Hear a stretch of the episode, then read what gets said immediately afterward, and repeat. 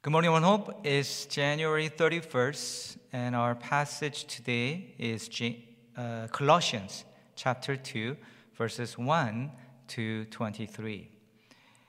John 10:10 10, it says, "The thief comes only to steal and kill and destroy. I've come that they may have life and have it to the full."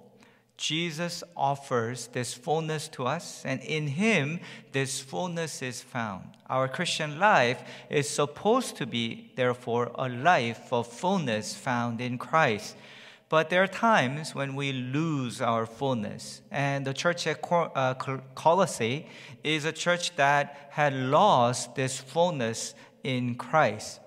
And when we lose our fullness, there's usually a sign, a symptom that appears. And that symptom is that we start turning to other things other than, things other than Jesus, and try to find that fullness in those other things.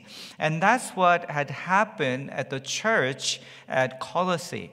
They thought that Jesus wasn't enough. So they started doing Jesus plus something Christian life and we see what those things are. I will summarize four of them here today. The first thing that they turned to was Jesus plus special or advanced knowledge.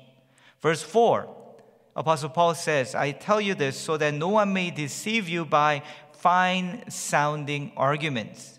Verse 8, see to it that no one takes you captive through hollow and deceptive philosophy which depends on human tradition.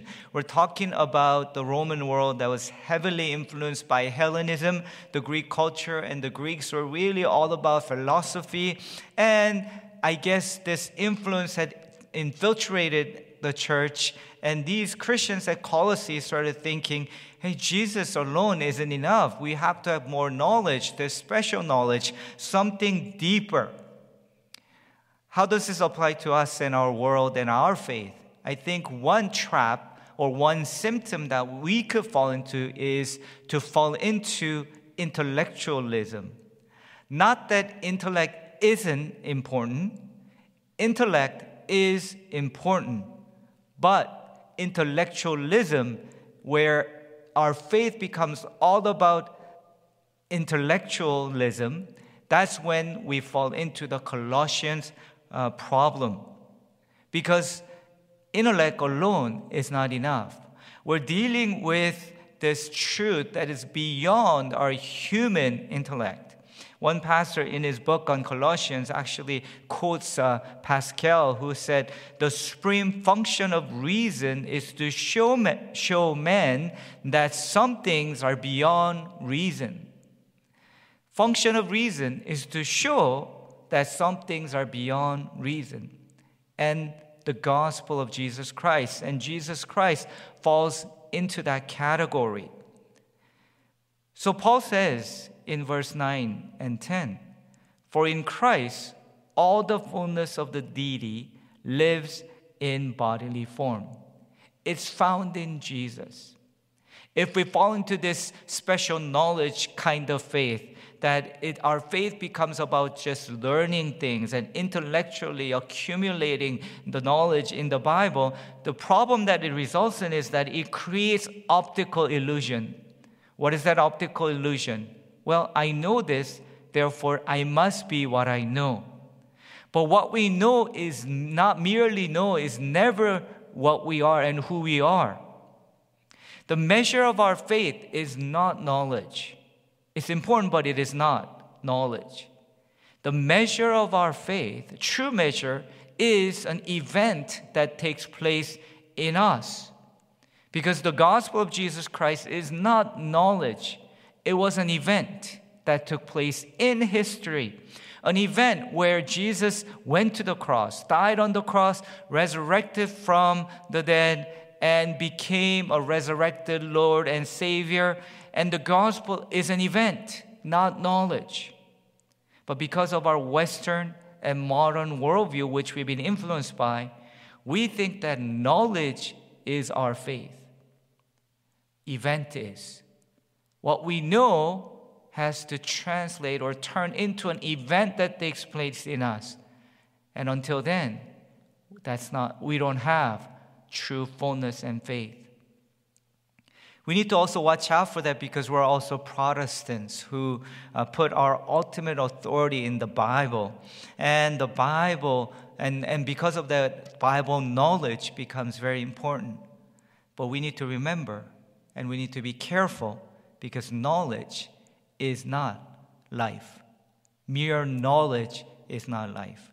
When that knowledge becomes life, an event in me, that's when it becomes true fullness that we experience. Second trap or they fell into, or the symptom they experienced was they turned to Jesus plus the law faith. Verse 16. Therefore, do not let anyone judge you by what you eat or drink, or with regard to a religious festival, a new moon celebration, or a Sabbath day.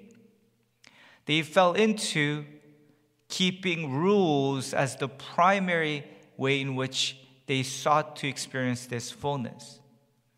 But what is the result when we do that? Well, when we become all about, in our day, rule Christian, we set up this rule that's not uh, part of the core of our faith, but merely a tradition or my own preference, whatever that is, we set that up as the rule we must all keep, and then what happens is we start losing that sense of joy, sense of freedom, and we become a community that just keeps demanding and put demands on each other. And community that without life, community without fullness, community without freedom. That's what the Colossian church fell into.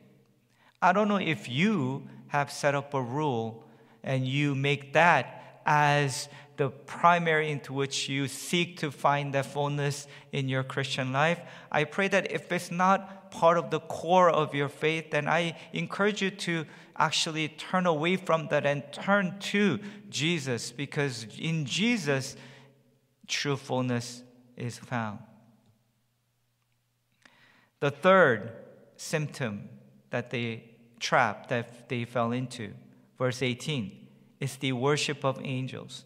Do not let anyone who delights in false humility and the worship of angels disqualify you. They must have felt that Jesus was far away and maybe couldn't feel him or experience him, but they start turning into a mediator they felt was closer to them, easier to reach, and they, that was the angels. But what ended up happening was they started worshiping these beings. And as a result, they became an idolater. There's only Jesus. All the other beings are only meant to be a bridge that leads us to Jesus. Whatever it is, whoever it is. But once that thing or that being becomes the final destination, then you have fallen into the Colossian heresy. We need to pull away from that.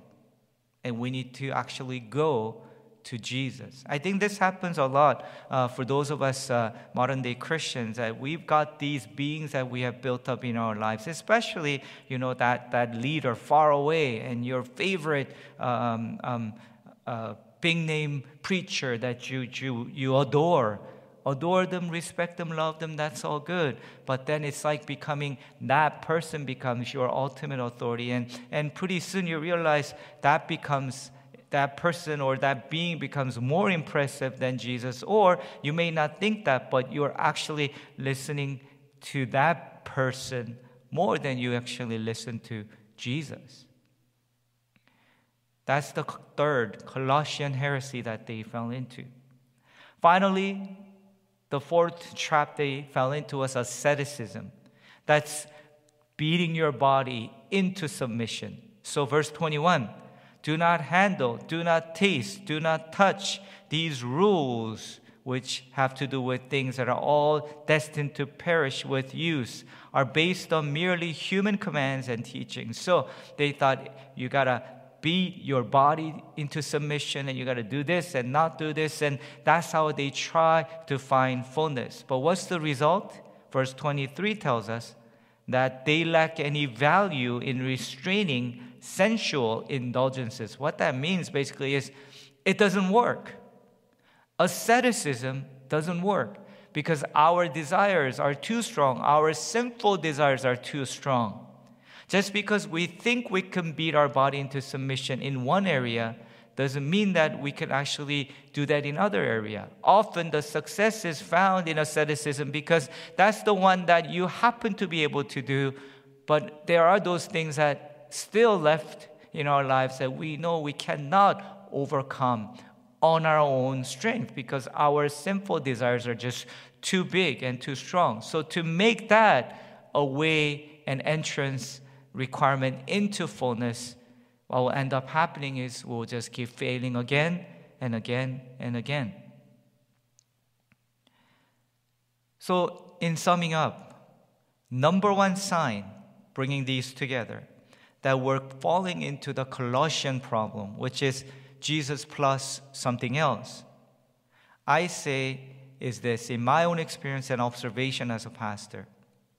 Number one sign is that when the gospel of Jesus Christ becomes dry, or it becomes something that we feel like, oh, I know that, and the pastor's just preaching, preaching the uh, what I already know, or this sense of the gospel presentation feels like, well, it's so basic. I know that already. I think that's the sign that we fall into the Colossian problem.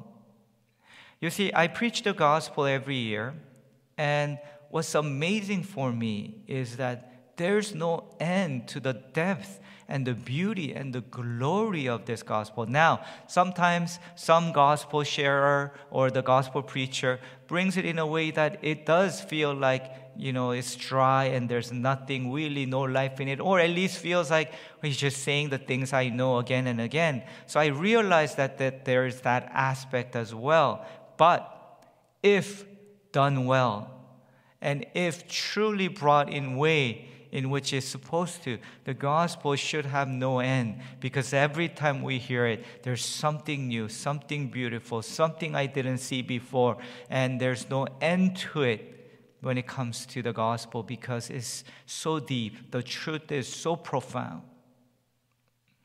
So, friends, it's not about knowledge that we have about Christ but it's about relationship with Him. And that's something I've been emphasizing throughout all January this year. It's not about doing things for Christ, but it's about being a lover of Christ. This morning, after my sermon at KC morning service, I encouraged our, K- our KC member to go into a time of prayer and go into that place to touch Jesus. Like that woman who had the issue of hemorrhage, but as soon as she touched Jesus, the blood stopped flowing. That's what it's about.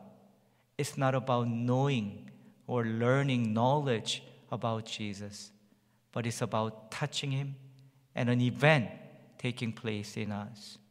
So, beyond this podcast, I encourage you to go into that place throughout this week. Whenever you can find it, go in and touch Him and let there be an event that takes place. In Jesus' name, amen.